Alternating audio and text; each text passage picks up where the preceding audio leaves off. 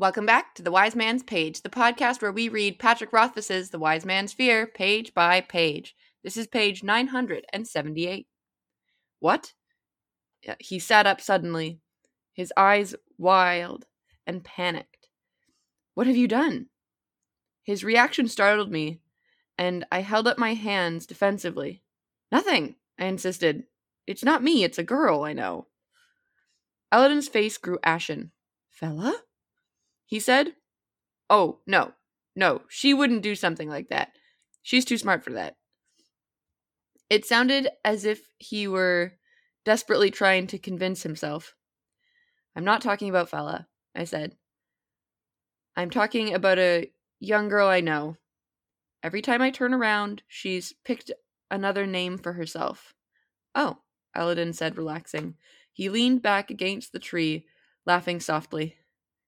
Calling names, he said with tangible relief. God's bones, boy, I thought. He broke off, shaking his head. You thought what? I asked. Nothing, he said dismissively. Now, what's this about a girl? I shrugged, beginning to regret bringing it up in the first place. I was just wondering what you'd say about a girl who keeps changing her name. Every time I turn around, she's picked a different one.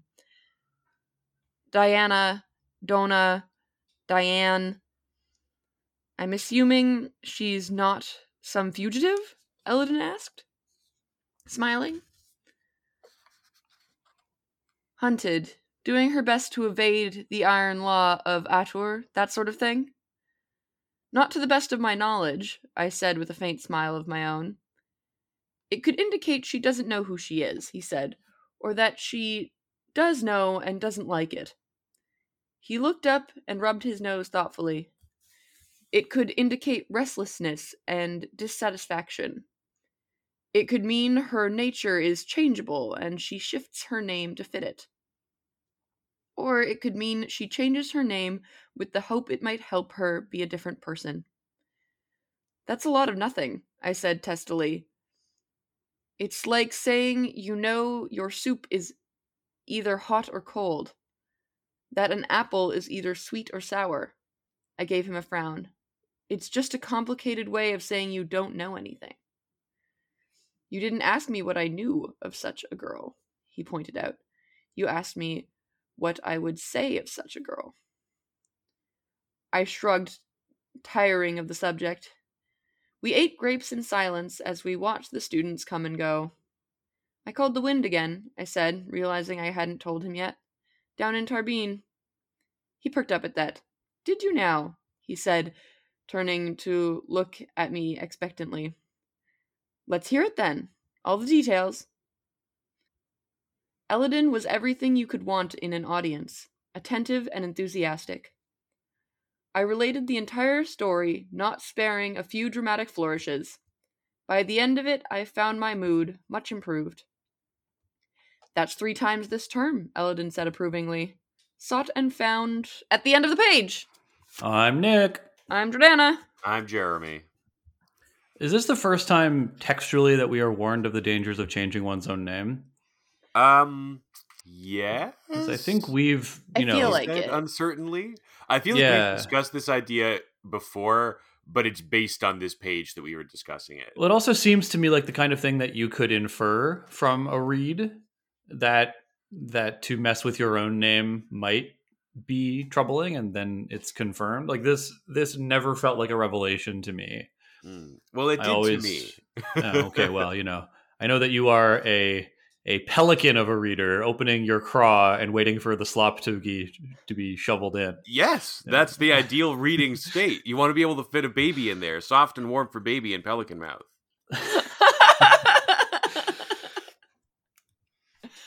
Uh, but so uh, to that, uh, I think it would be funny if the actual answer is she is the El- the answer that Elodin tosses off. Yeah, I was going to say they're like, they're dismissing fugitive. out of hand pretty casually Yeah. the idea that she might actually be a fugitive, perhaps not from the Iron Law of Atur, but perhaps a fugitive from somebody. I mean, if she is, she's doing a real Ben Kenobi of it by Mm. changing her name to like Diane. Uh, and then the other things are, you know, to me, they are in the context of the book they ring true but if someone said this to me in real life i would say they're doing armchair psychology and i would i would brush them off Well, but we all know that there's no more accurate form of psychology than armchair psychology. yeah would you trust a psychologist who wasn't reclining in an armchair puffing on a pipe when No, I wouldn't. you? or they Uh, and, like- you? i shouldn't assume that this that this psychologist is male obviously Mm. although you know i suppose someone who's going to do armchair psychology probably would be I mean, you say armchair psychology, and I actually can't not think of Jordan Peterson. So, Ooh. Uh, Ooh, shots fired. I don't want to inject him into our podcast either. Uh, well, still, yeah, he's the ultimate armchair psychologist. if there's Uh, one guy I want to do psychology on me, I want them to be permanently on benzos. Oh yeah, and like in sort of a meat coma. hmm Yeah, A definitely. meat coma?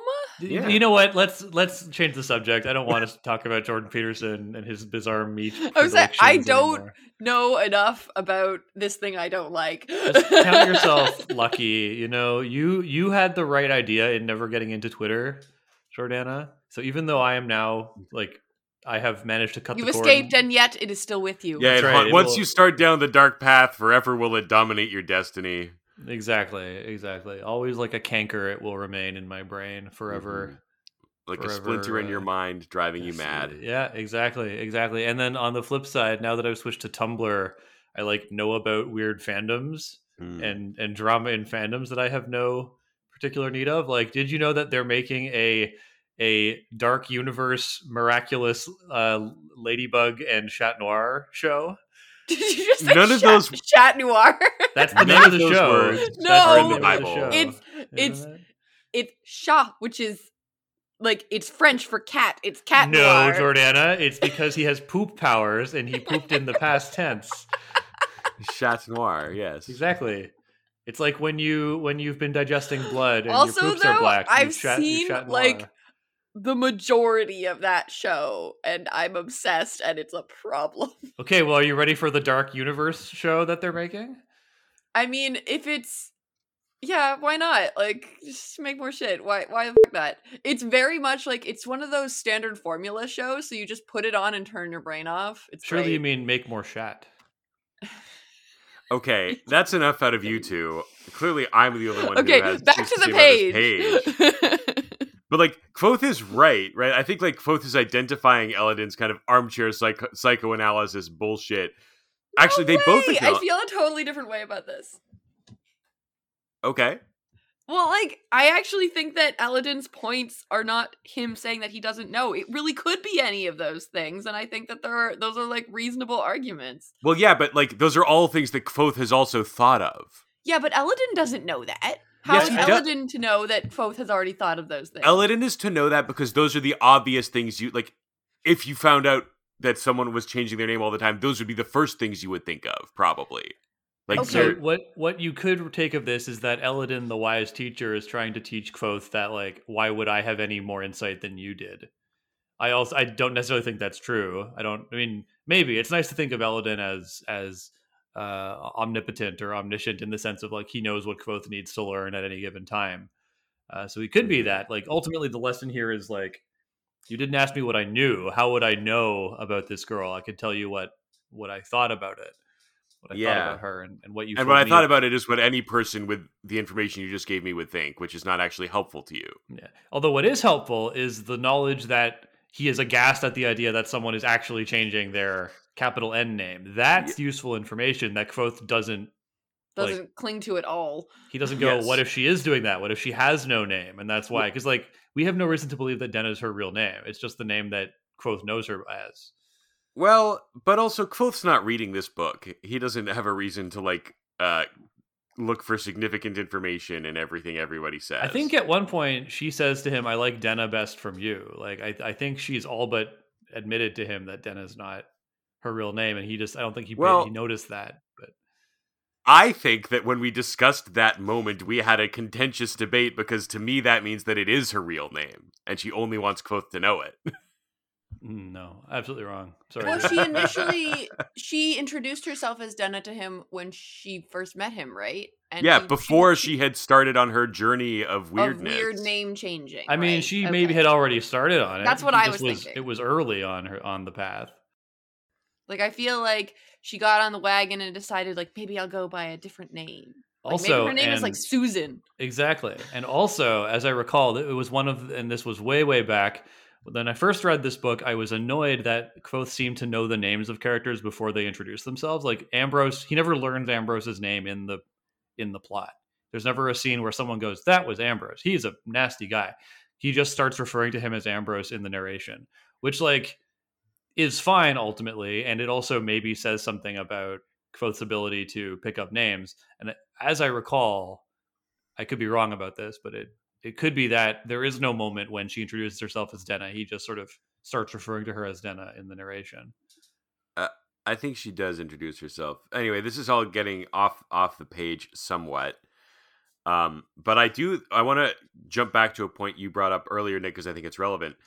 I think this scene is here to show us that Elodin is not all knowing, and he is actually he's a lot more human and and uh, down to earth than similar kind of wise mentor figures are, because he is capable of being surprised and flabbergasted by by Kvothe telling him something.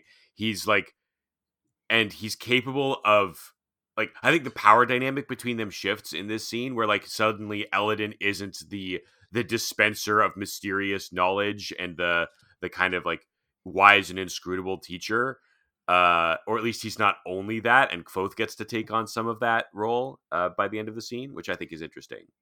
He is still a good mentor, though. Like he still is gassing up Kvothe, and he is still being an appreciative uh, audience member, and he is still saying like he's a proud, he's excited and proud for him that he called the wind. Mhm. And, Which you know, Qu- Kvothe feels a bit like a kid to me, being like, you know, oh, I found it. Do you want to hear about Dilophosaurus? I called the wind for a third time, sort of unbidden out of nowhere. Like, please be proud of me for this. And Elodin is is proud of him for. Mhm.